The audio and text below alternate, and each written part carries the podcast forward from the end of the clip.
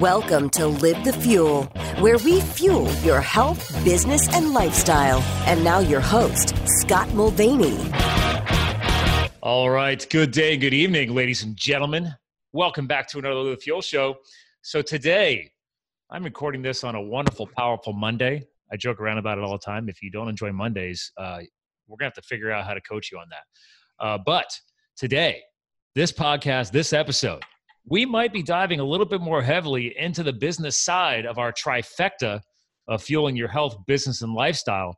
That's right, people. I've got an action coach on the line here. Uh, this gentleman is the CEO of Adding Zeros. One word, Adding Zeros. And uh, we'll be doing some screen sharing for the video uh, feed like we always do. Uh, but this gentleman's an executive development firm uh, and one of the top coaches in that action coach business coaching genre. He's bringing to you over 25 years of leadership, business, and personal development. You know how passionate I am about those two uh, experiences to executives, their organizations, and everybody else in between. Uh, but without further ado, he actually has his own site under his name, montywyatt.com. But as I hinted, his business is adding zeros. So let's see if he can help you guys add some zeros today. Welcome to the show, Monty Wyatt. Thanks, Scott. Great to be here. I appreciate the appreciate the opportunity. Yeah. So clearly you like zeros because I like, I like adding name a business that way, right? right, right. Would you rather have a thousand or a hundred thousand, right? Well, now we're talking. That's a great debate. Uh, so, uh, you know, let, us go ahead and dive right into that because I used to be afraid of the zeros. And what were you afraid of? Uh, you know what? This is a great question. So, I think I, I, I've this has come up a lot. We have over 270 shows online, so it's come up a few times throughout the history of the show. I've had other uh, money experts and and business coaches, financial coaches, and I've gotten more transparent, so I can talk to people like you and just throw right out there. I think it ties back to the way I was brought up. You know, hardworking family, farm kid, dad's an entrepreneur, saw the struggles, and felt that I wanted to get far away from all that and then and then chase corporate dreams. So right there is I was looking to add zeros right to my life. And then I just had an epiphany in my 30s and realized that chasing the corporate life sucked because every time I climbed the ladder, there was somebody. Uh, what was my one of my mentors' uh, quotes? You'll love this. Uh, There's always somebody else's fat ass above your head. I was like, wow, way to cut right to the point. Uh, right. Yeah, and then part of my backstory for the show is uh, whether you're up or not, is you're newer to us, is that I took a break, you know, after I went back to school, did marketing, did psychology on nights and weekends as an adult student, then went west and uh, took a couple years to serve in public service as a one of the elite hotshot wildland firefighters out west. And then came back and decided, no, that was not what I was meant to do the rest of my life. I wanted to build more of a legacy. Then I decided to finally embrace entrepreneurship. And here we are today running a podcast show for over two and a half years as well. So, uh, why, Monty, am I afraid of zeros? Do you come across this at all in, in your in your in your life? Obviously, I mean, you're talking to executives, so those those guys got to be guys and ladies have to be embracing the zeros. You know, uh, it's interesting. the The adding zeros concept to to us isn't just about revenue and profit. It's about adding zeros in every measurable area in a business, mm. from employee retention, client retention, uh, client acquisition, uh, how we give back to our communities, how we're engaging inside the organization. So it's it's when we do those things well, then we get to add zeros in our revenue and our profit, and that's that's the fear. People see just they they want re- the revenue, the profit to add zeros, but they aren't willing to do the work up mm. front uh, whether it's acquisition of clients or new employees or keeping them and doing the right things to keep those employees. That's that's the tough work right there. I've i'm loving where you're going with this because i love and i know something from doing some of the bio background into you. I'm look i'm going to jump right into this little question for you because everything you just said makes me think of how you understand how to talk about the difference between management and leadership and I've had to learn that over the years, right? So help us understand kind of where you just got done talking about and where I'm going with this because this totally ties together. Absolutely. You know, I and, and I want to start with this. I really believe today more than ever we need both leadership and management. And I think both are lacking. just because you are a manager does not mean you are a leader and just because you are a leader doesn't mean you have to be a manager and and here's here's how i define the two i, I look at leadership as you uh, you are passionate and you're focused and you have influence over others or with others. Mm-hmm. management is well before i even define management we lead people and we manage processes. Ah. You lead people you manage processes. So i define management as management's responsibility is to create competent and productive people because we can't manage people. No one wants to be managed no. but that's that's what we've been told. You have to manage your team. Well you you can't manage people. You lead people and manage processes. Yes. I, I completely agree with you. I brought up actually a couple times on this show. A big company you might have heard of them t-mobile right? A big cellular carrier. Uh, I, I got to work for them. Well, actually, my company that I was working for got acquired two times over, and then became, you know, T-Mobile USA when uh, when Deutsche Telekom from Germany decided to stretch their brand into the continental U.S. And I worked my way into, and I'm air quoting for the listeners, um, management. You know, I was the frontline guy answering phone calls. You know, I had to learn from the beginning. I started from nothing, and you know then i got into work you know supporting the training department then helping like develop my fellow teammates and then you know exuded that leadership quality not just management and then they they made us managers. But then in less than a year the company had a massive epiphany. That's why i figured you'd appreciate the story. And they got rid of our management titles. They said yep. This things aren't working. And they brought in a consulting company and they shipped every single frontline manager down to uh, nashville tennessee. And we spent a week down there in full immersion, full redevelopment, full retraining, and helping create coaches, a, a, a, different leadership quality.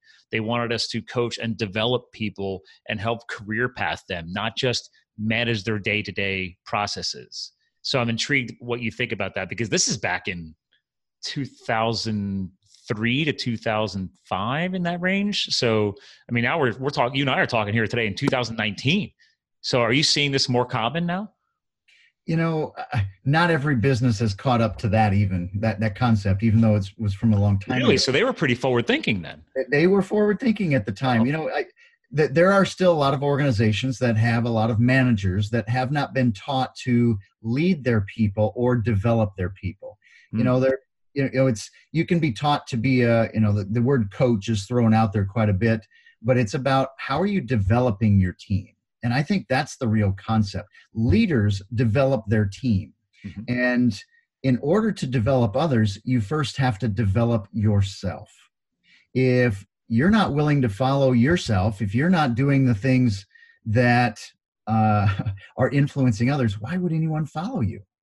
Good and point. so you you've got to develop your own skills. And to me, leadership skills starts with communication, starts with caring about others, starts with a little discipline in your life. Starts with uh, how you interact with other people. That's leadership. Now there's good and bad leadership of course. You know bad leadership you can still influence other people but you influence them to the wrong place. Mm-hmm. okay?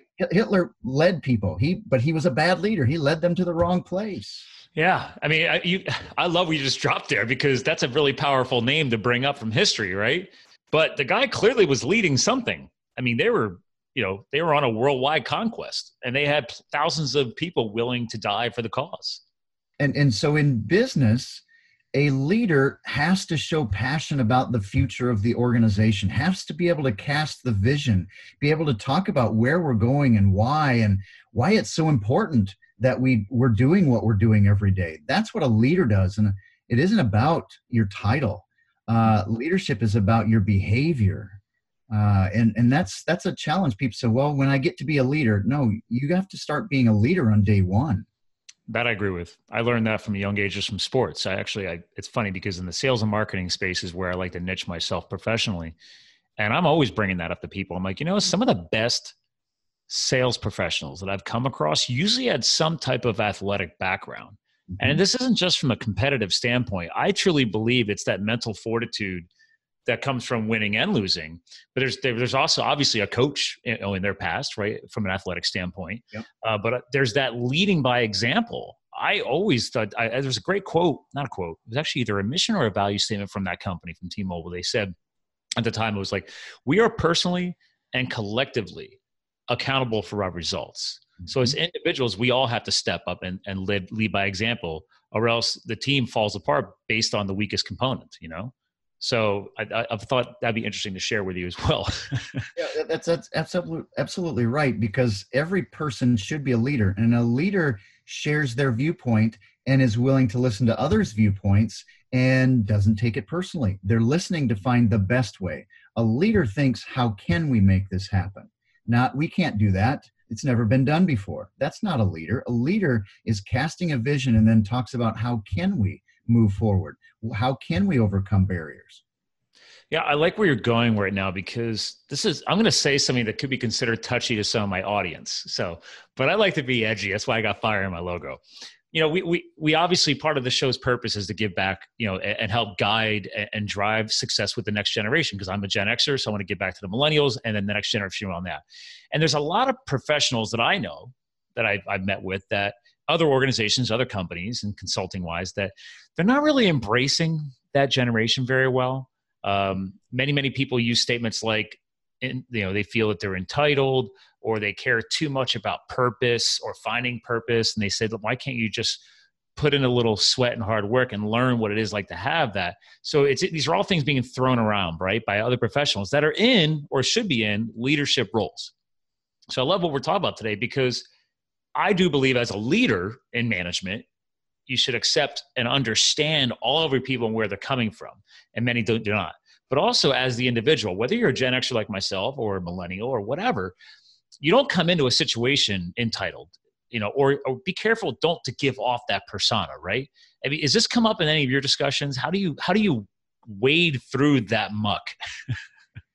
you know, you you said it exactly right. A leader understands their team and a, a great leader understands other people's motives, other people's motivations, so they can create and cast that vision so everyone wants to be a part of it. Hmm. That's what uh, builds great businesses is you have a variety of who your team is and how they behave, how they think. But if we aren't open to listening to that and understanding that, uh, our, our business will hit the ceiling and will start to decline because the world is changing and, and we've got to be open to other people's viewpoints. So, do you hear, uh, obviously, with some of your influence, right? So, do you hear from other executives that I feel like it's common. It's still common. They don't know how to talk to their teams. They don't know how to maybe communicate what you're trying to help get across us today. And I truly do believe that this this discussion that we're having right now it does transcend all uh, all generations, e- even the generation before me. Yeah, because people are struggling with change. They're not embracing the shift and the change. And that's something I was coached on years ago from a great uh, leader above me. He said, Scott, the sooner you embrace change is the sooner you'll succeed. The people who fight it, they will always come in last. And I will never forget that. You know, a, a belief that I have is leaders ask more questions than they do tell mm. statements. And when when someone says i don't know how to talk to this generation or this audience well how many questions have you tried asking them? Hmm. how many questions have you tried having in a conversation? You know how did you grow up? What do you enjoy doing? What makes you get out of bed every day? What excites you? Have you ever asked those questions? Most of them have never asked those things. They just want them to go get to work. Well that's telling. That's not getting to know people. You get to know others by asking great questions. You get to know others by understanding what drives them. Why did they choose to work here? Why do they want to have this position? What excites them? What what are they great at? Let me know what your what your strengths are. Yeah. I, I wow, I really I have to give props back to T-Mobile, man. They were ahead of their game. I you're giving me flashbacks. these are all things we talked about because they said, listen, like, yes, you are a leadership, you are in management. And in the end, there is an employer and employee relationship, management, yada, yada, yada. But they said day in and day out, it's, you're not always going to be sitting down and getting into a corrective action discussion. Those should be the minimal side. Most of your discussions should be centered around whether you want to use coaching or development or training or leading uh, your team in the right I mean, I was leading, you know, 20, 30 person teams before I moved up to corporate and then I was an analyst. Uh, but that something that I really embraced. I can thank fitness and being into the sports to help me understand that. I think I did click pretty well with it.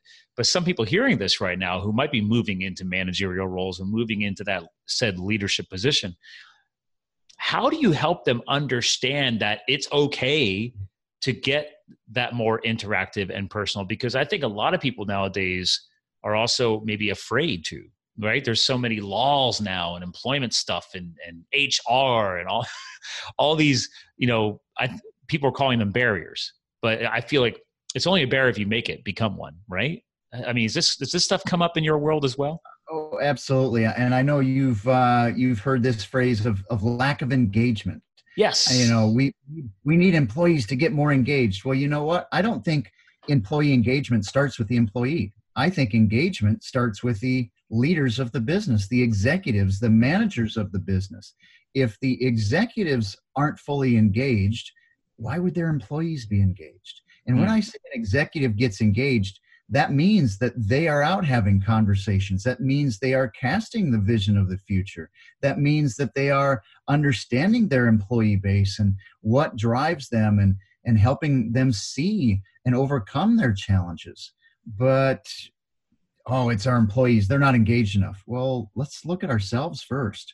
I, I look at it this way managers and leaders in, in business are always on stage. And what I mean by always on stage is they're always being watched. Okay. So you you have to wake up every day and think about how am I intentionally going to act today? How am I intentionally going to communicate today? Because my 50 employees, my 100 employees, my 5,000 employees are watching what I say and I do. And is that how I want them to behave? Because if they see us doing something, they assume it's okay. It's just like children. I've got three daughters. If I do something and uh, they see that I'm doing it, and I, I, tell them to do something different, well, they watch what I do. They they believe what I do is correct, and that's the way it should be done. So it's the the same way within uh, businesses, the the leaders and the managers and the employees.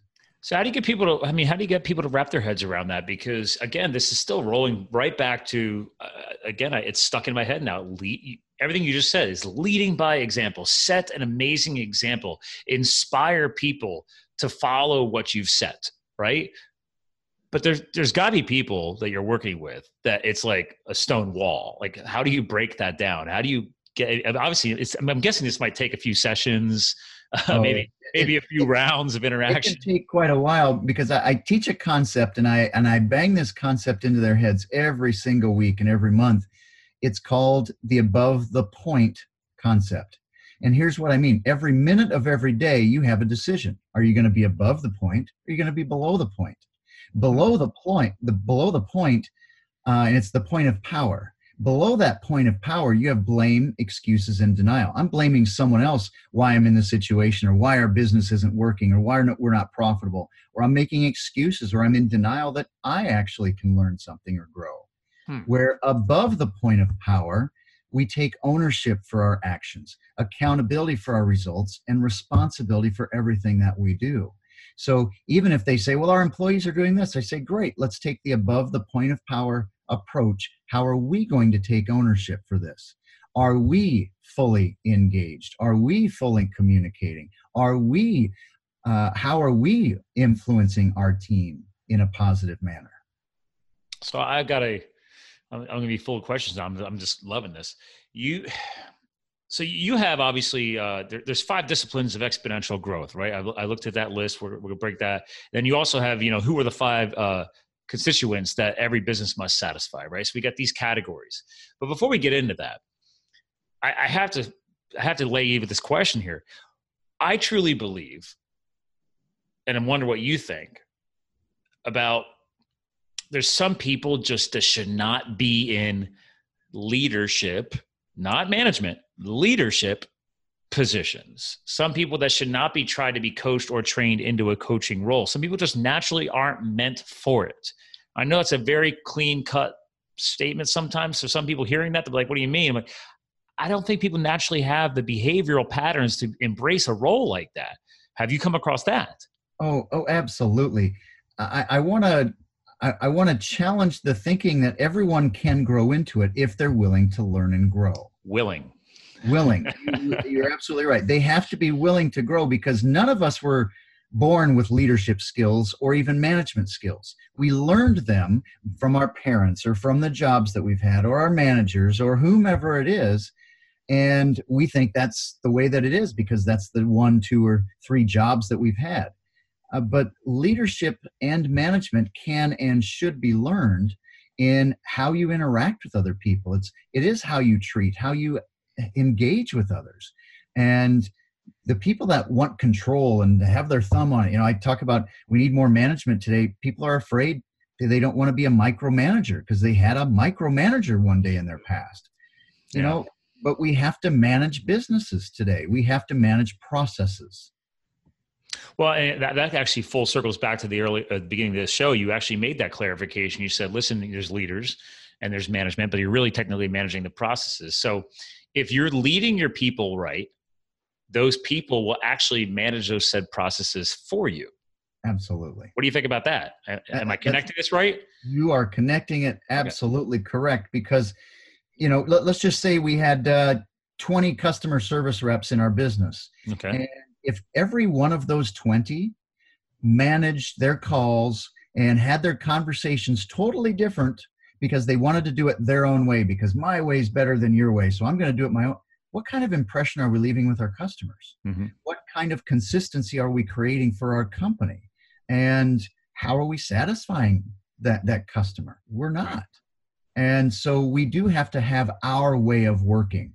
And I, I got to share this story. I was talking with a, a, client, their management team the other day, and they said, "Oh, we, we just don't want to be all corporate and have all these processes." And I air quoted corporate just like you did a little bit ago. I air, and, and and I'm like, now let's let's pause here. What are you afraid of being corporate? Because corporate is, he said, well, we don't want to be told what to do. Aha! There's a difference between having your organization, having your way of doing things, and having your processes, than being this is the way that we do it Hmm. But you know what? We, we've got to make sure that we're satisfying the customer. The customer is one of the five constituents that every business has to satisfy. And if we aren't consistent in our customer service or we aren't consistent in our sales efforts, we're not going to satisfy that customer.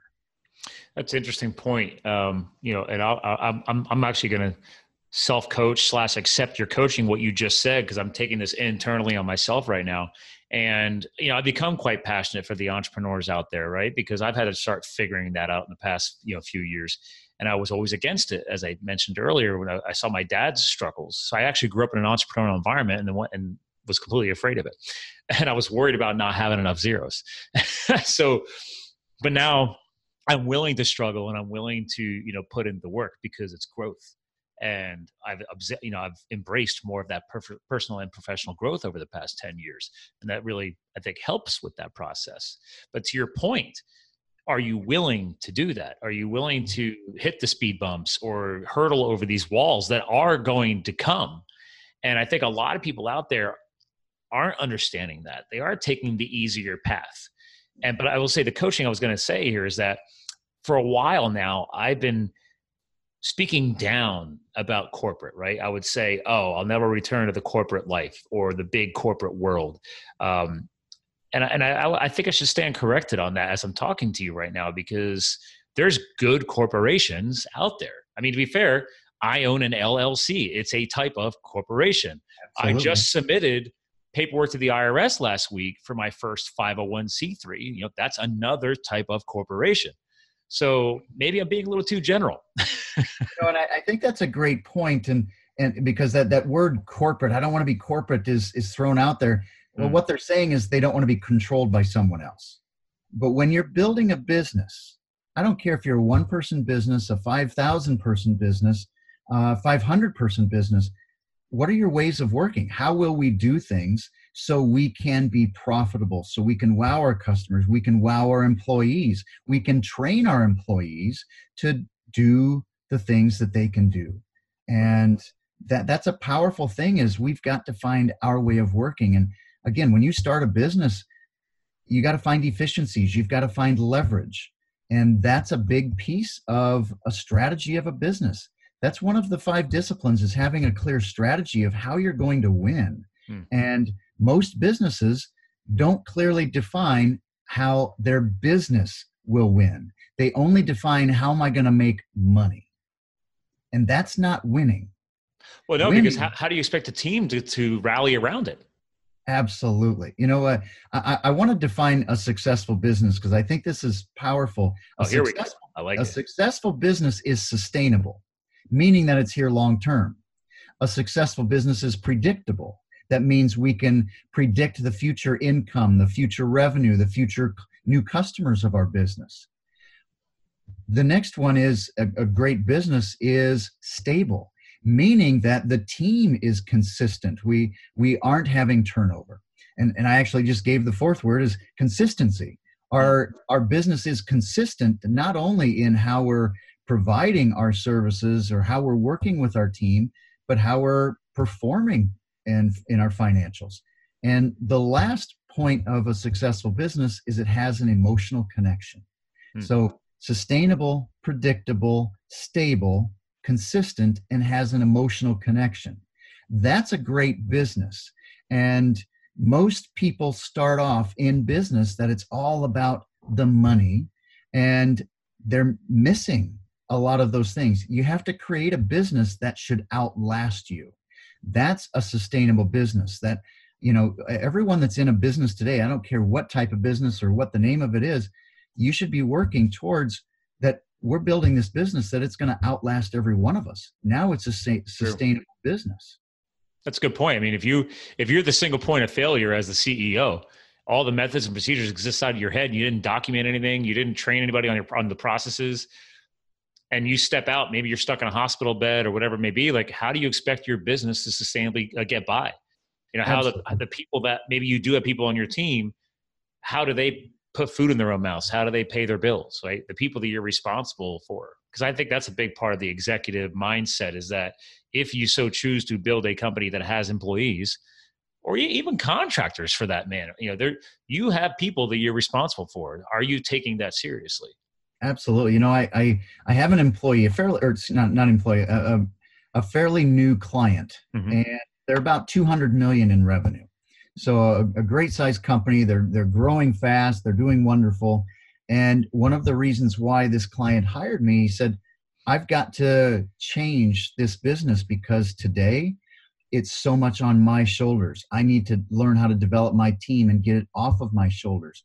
And so we've actually been been changing the internal ways of working. So it's not based on the owner or the CEO, it's based on how we do things as an organization. And he is in the midst of putting together a succession plan if something did happen to him, because it can't be based on him. It, it, it should be based on the disciplines of the business. And most businesses are run off the disciplines of people. Uh, in, in, in our book, Pulling Profits Out of a Hat, we talk about creating disciplines as an organization. And when you build discipline as an organization, you can break through a lot of barriers in the business world and you can be massively successful because then it's about building a disciplined organization and it's not about a person. Speaking of that book, there's a little screen sharing for the video feed. Pulling profits out of a hat adding zeros to your company isn't magic. So why is it not magic? I mean, besides what you just said, but what what are some other key things that I, I basically everything we heard here today is this all built into the book? Everything that that we've been talking about is is somewhere in the book, and it isn't magic. It takes work. You know, it, it's interesting. I, I've had a magician as a client in in my past. I, I've and the the amount of time that he practices and then he goes out and performs in 30 minutes. He would practice for years and years and hours and hours to get the movements right and to get the the the, the, the equipment to flow in the right way. And it so it can look perfect to that mm-hmm. audience. And that's what it takes in business. It may look like it's magic but it took a lot of hard work. And you got to know where to focus the hard work and it's it's focusing in the right areas of discipline for an organization so what do you say to the there's some people out there and i've you know i've heard them on podcasts and stuff like that and maybe audio books but i'm intrigued you know, because some people say because don't get me wrong, I'm all about the hard work. I love working hard.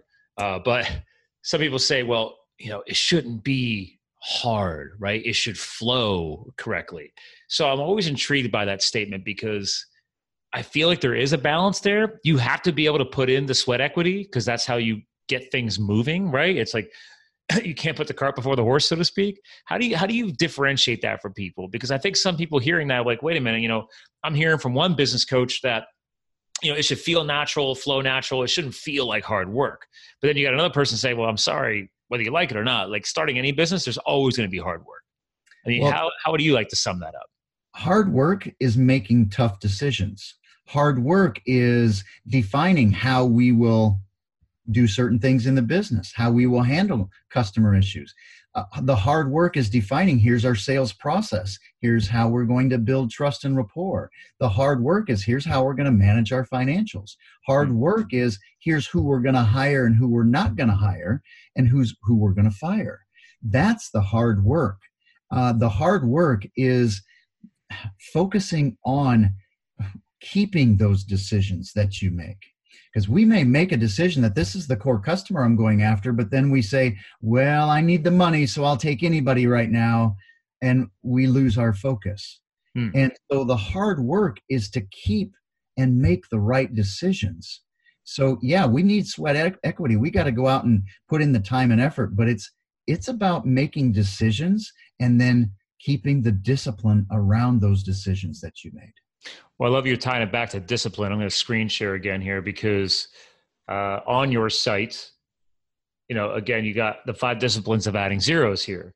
So, how long ago did you differentiate this and clarify it down to these simple five disciplines here? We got strategy, business development, people, execution, and mission.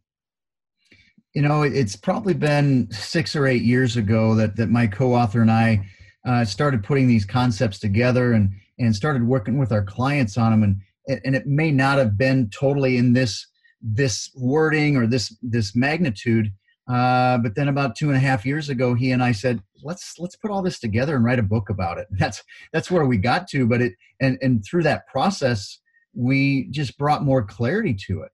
You know we you have to have discipline in a business and where are those points of discipline? It's about strategy how are we going to win business development how are we going to create predictability people how are we going to create stability in our business how are we going to develop our team execution how are we going to be consistent in our processes in our financial controls in our management of the business. And, and the mission discipline it, it's our core values it's it's our purpose. Why are we in business? And and i really believe this a big part of mission and a mission discipline is not about a mission statement it's about our actions. And we have to give back to the communities that we're part of. That's a part of the mission discipline. That's a part of the emotional connection the the values the purpose. And how are we giving back? Because if we're not helping our communities continue to grow by adding employees by paying taxes by helping helping the, the communities get better we won't have communities in the future you know, I love what you're hitting on right now because I was going to dig into that community component. And uh, there's been a. Uh, you ever hear of this? There's a. That's probably it's a four to five years old yet. Uh, have you ever heard of the? There's a big event out in the West uh, called Thrive, Make Money Matter. Okay, I have not. It's a very big entrepreneurial themed conference, and it grows and grows and grows because the the founder and uh, is and his wife just have a crazy backstory, and now they they have brought in just world class entrepreneurs. I mean, people like you know people like Tony Robbins and the likes of those guys, amazing world class authors, and every year, and they're they're going to be doing it again at the end of May in Vegas. Uh, but the biggest thing is the first time I went to that event, I went you know for about three years now, and the whole point here is the name, right? Thrive. They they're teaching you that to thrive and make you need to make your money matter. So it's really educating anybody. It's not just business. It's really in life that what are you doing with the money? Right? right? A lot of people are afraid to set aside maybe a percentage of their growth to give back. And so the biggest takeaway when I started going to those events was are you a for purpose business? And if you're not, why not? Because you can make millions of dollars a year, but what, what are you aligning yourself with? And the biggest takeaway I got was some of the most successful people there. And last year there was a billionaire who spoke there. And he said, listen, if you align yourself with a purpose, that's going to align your five disciplines, by the way, that we just went through. Uh, you want something that's going to fuel the fire behind like your team or your employees. Well, there you go. Now you know what they're working towards. It's not just the zeros. It's it's it's the community. It's the giving back component. So they say, listen, if you're afraid to set aside money, think about it. Well, now people can start thinking, wait a minute, as we grow the company this percentage, if you're aligned with a with a hard coded for purpose percentage, well, that that grows with it. So if I'm if I increase my profits by 10%, for example, and I've hard coded maybe 2% of all income to go into for purpose activities, I've just grown that with my success. Absolutely. So it's very educational and it's really changed changed a big focus for me personally. I was just intrigued. I wanted to bring that up for you. Well, you know, I, I, again, I, when I said a successful business has an emotional connection, that is around the discipline of mission. Hmm. Because every employee, I don't care what age you are, every employee wants to be passionate about what they do every day. We work more than we do anything else. We're always working. And, you know, you got long days. Uh, but why are you doing what you're doing when you have a tough day what gets you out of that your purpose your your purpose should get you out of that i'm here to do this the i want to share this the purpose of adding zeros our purpose statement mm-hmm. is profitable corporate citizenship oh so what what we mean by that is one first of all we do want to make every one of our clients more profitable because when we make our clients more profitable they're more successful. It's going to be sustainable. It's going to be predictable. But we also have to be great citizens. And what we mean by that is you're you're satisfying the constituents your constituent of your customer your team your stakeholders your community. Mm-hmm. and the overall company has to be satisfied so you do have to have that clear passion because we're all going to have tough days. We're no, all going to have it's inevitable. You're going to have hard times but what's your purpose that's going to keep you guided and energized going that future? And that's that's where leadership again is needed. Mm-hmm. leaders have to paint that picture of this is why we do what we do and this is where we're headed and when we're successful this is what the world looks like I, I, love it because uh, when when you were saying the word community, the immediately I thought back is is like okay, there's I love seeing small like people. Let's be real, listening to this right now, and I'm sure Monty's going to back me up. But Monty, you can correct me if I'm wrong. Multi-million, billion-dollar corporations do not run communities. They don't run society. They don't run your town, your city, or anything else. It's the small businesses. It's the entrepreneurial businesses. So this this community component, yes, is even more powerful when a, multi-million billion dollar company can also infuse cash flow into that through employment or through giving back or whatever. But there is way more small to mid-sized businesses out there too that are actually really even more instantaneously impacting this. What are your thoughts around that? Well, that that's exactly right because uh, small businesses that's where the more we give back, the more those businesses can grow you know we're we're we're volunteering. We're a part of the community. We're part of city council. We're part of rotary. We're part of other organizations whatever it might be. That's the future organizations. Mm-hmm. And so no matter how big or how small we need that's a part of the emotional connection. What is it that our organization gets involved with and supports in the community? And if your business doesn't support your community you, you really got to ask is this the right organization for you do you find that the bigger the organization, the harder it is to get this point educated across to? Or do you feel it's started kind of flipped now? And that because there's more revenue, it's easier for them to digest setting aside a nonprofit fund or whatever. I'm intrigued. You know, a lot of a lot of organizations, large organizations, do donate a lot of money to causes and and uh, cities and different things like that to keep them going. That's where a lot of the funding can come from and does come from. But a lot of the the volunteering and the giving back needs to be done by boots on the ground. Oh yeah. And, and so you you you need both. You need money and the people. And that's satisfying again different disciplines different constituents and that's where we need everybody to engage. And you know I, I part of what i teach my clients is the mindset of abundance versus scarcity. Scarcity says there's never enough, abundance says there will always be enough. Hmm. And we have to have an abundant mindset to, to say, hey, there's more than enough time, there's more than enough money, there's more than enough customers if we're all doing the right things. So, how are we being abundant with our time, with our money, with our actions? I love that. And actually, now you're saying that, I'm taking a note because there's a friend of mine who runs an abundant or abundance uh, uh, podcast and community. And uh, at the end of the show, if you're interested, I'd like to, I'm going to see if I can try and get you guys connected because Absolutely. it's. I love what you're hitting on because I, I made a joke a while ago and it just keeps coming up. I, I, said, you know, I created the tagline, we fuel your healthier business and lifestyle because I want to get back, right? And help people teach balance. And even though this has been a heavy business talky podcast, it's there's so much tied back to mindset. Like how you show up every single day at work, how you inspire your team, how you lead your team, as we talked about earlier in the show. But now we're talking about at the much bigger level, the company level. How are you leading your community? Are you serving it or are you ignoring it? And I think at whether you're a billion dollar organization, a trillion dollar organization, or hey, I'm just a small business that makes 50, 50 to 80 grand, you know, a year. We all can make an impact. It doesn't always have to be dollars. Right. And I, I think the biggest thing that I got from you again is boom, we're hitting on the mindset component again. What is that abundance mindset? You know, it, it, it is all about abundance. And so it, it's not about the business, it's about the people inside it. And and it's how we approach things.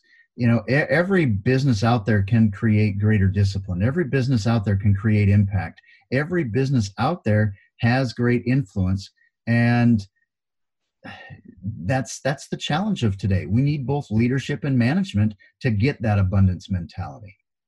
So with your coaching and services and such, because obviously, and I was doing some screen sharing off of off of the Zero site, uh, but obviously you also have your your own name, your own brand, right? So, what is the purpose between the two sites now? Is that something that you're also working with from a coaching uh, component as well? Because I know you have business growth DVDs and things of that nature through, you know, on your personal site.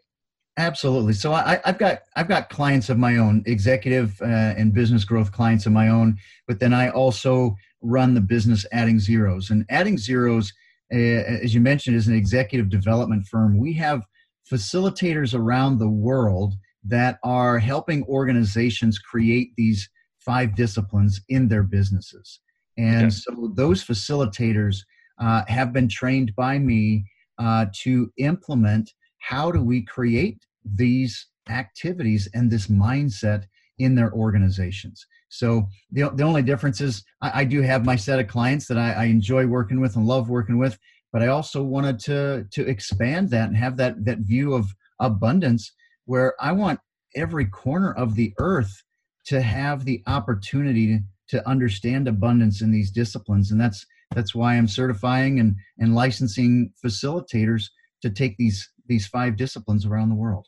Well and i love that because we just we just went again another like one of these i love getting full circles in a show because you have your personal brand you have your personal client base but through ad zeros it's like wait a minute guys like I if I want to impact or leave behind a bigger legacy, this is what I'm personally getting out of you right now. Is okay. Well, I can only do so much as one man. So, you know, what is the strategy, right? What what is the people I'm going to put behind that? How are we going to execute to make a bigger impact? Well, you got to replicate yourself.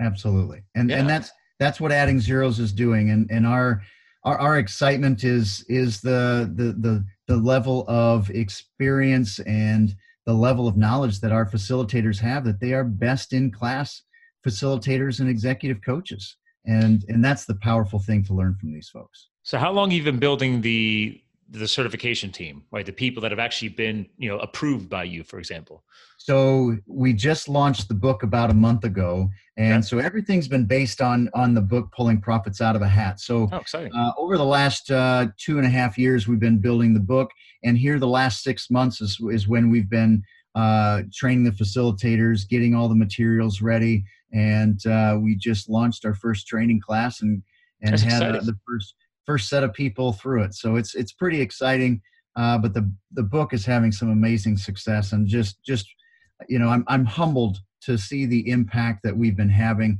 uh, we've made a couple bestseller lists and and just yeah you were you were saying before the show wall street journal right Wall Street Journal. We made uh, number two hardback business book last week. Okay. And, uh, so that that's that that's a lot of sales. Uh, and Clearly, I need to publish a book in hardback. yeah, you know, it, it's it's fun. We we've uh, we've we've invested a lot of time and, and money and resource into marketing uh, the book as well. We're in airports, we're in the bookstores, uh, we're we're out and about everywhere, and, and because we want to make the impact in the world. Uh, just as you said, it's it's bigger than us, and so how can we duplicate that through our book, through our facilitators, through our concepts, and that's that's where we're headed. Well, so if people are hearing this right now, right? So we've got, like I said, we got millennials, we got the the Gen Xers, and and I, I if I look at my demographics, I'm sure I got a few others that are not even in that category. So who cares?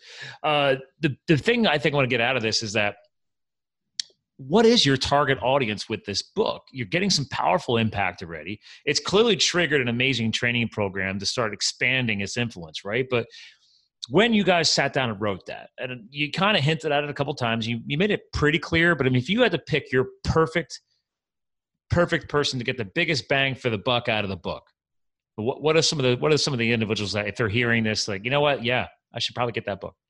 So uh, I, am going to approach this in a couple ways, and, and, a gentleman reinforced this the other day. Um, we want every employee to read this book.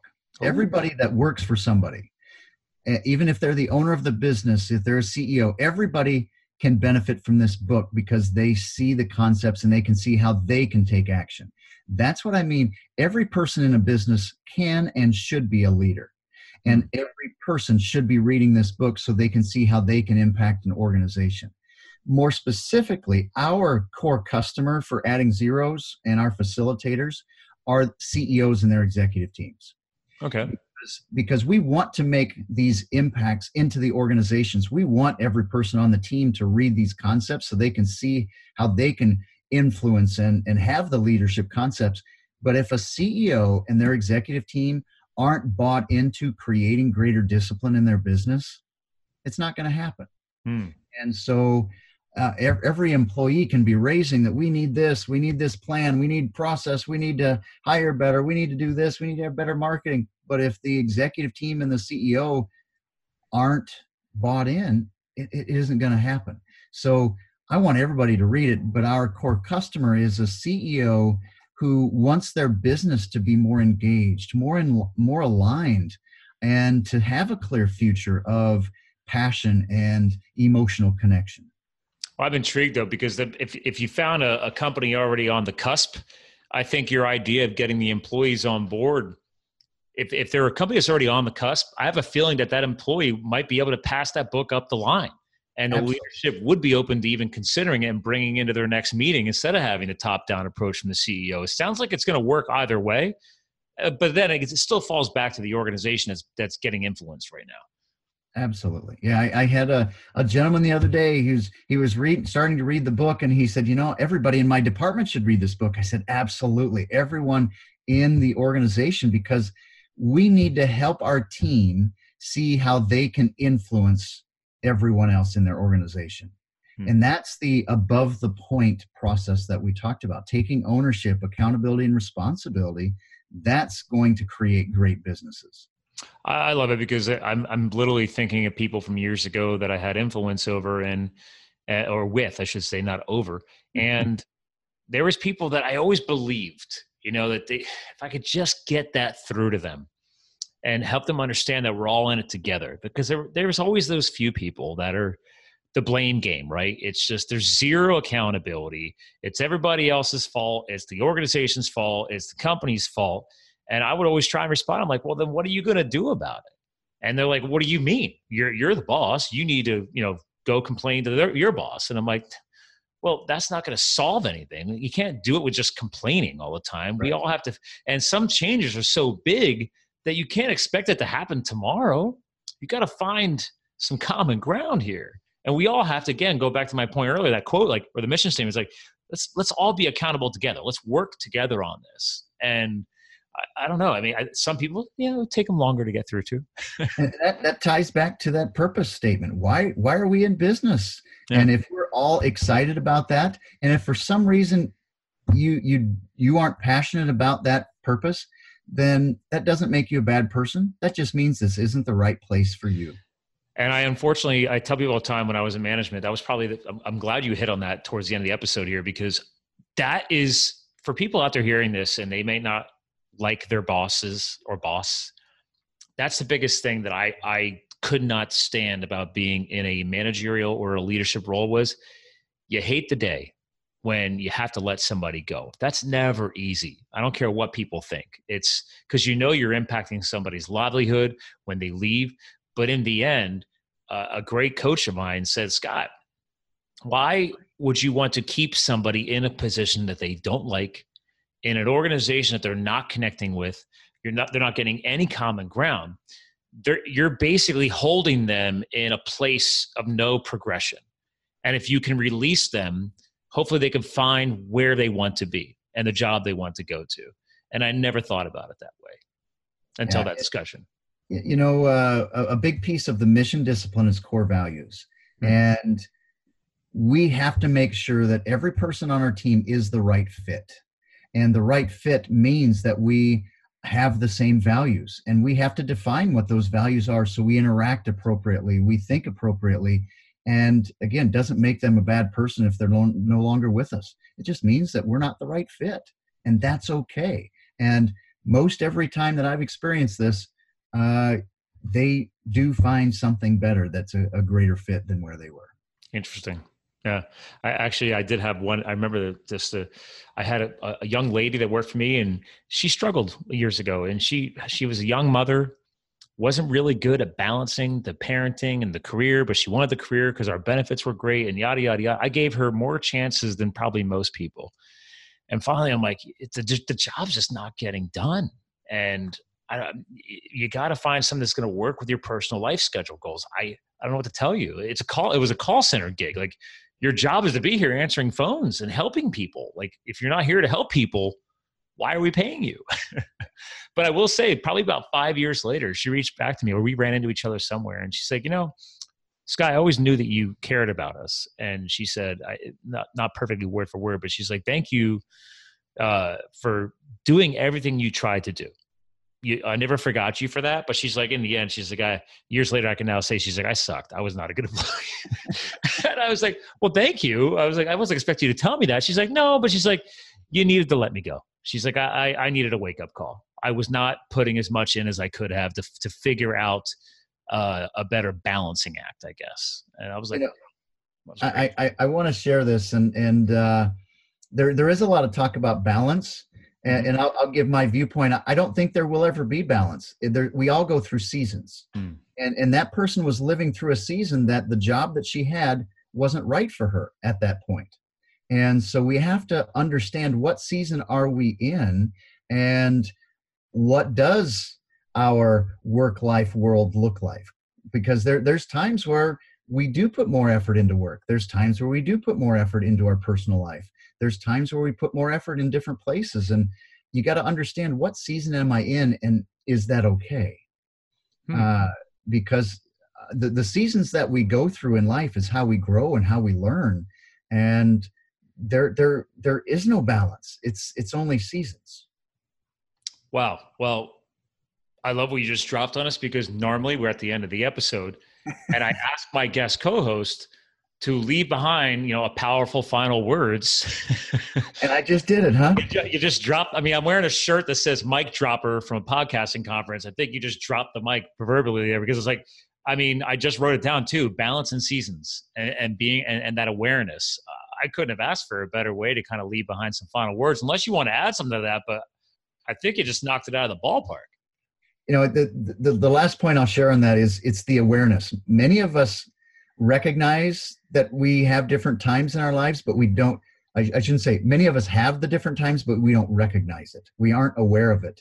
And the awareness has to be how does it impact our family? How does it impact our coworkers?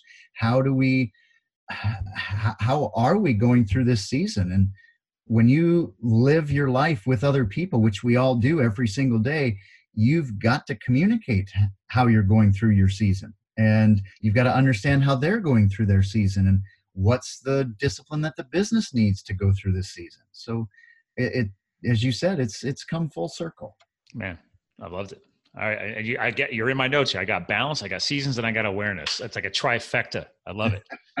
well, listen, Monty, hang tight. I want to give you a proper goodbye off the air, ladies and gentlemen.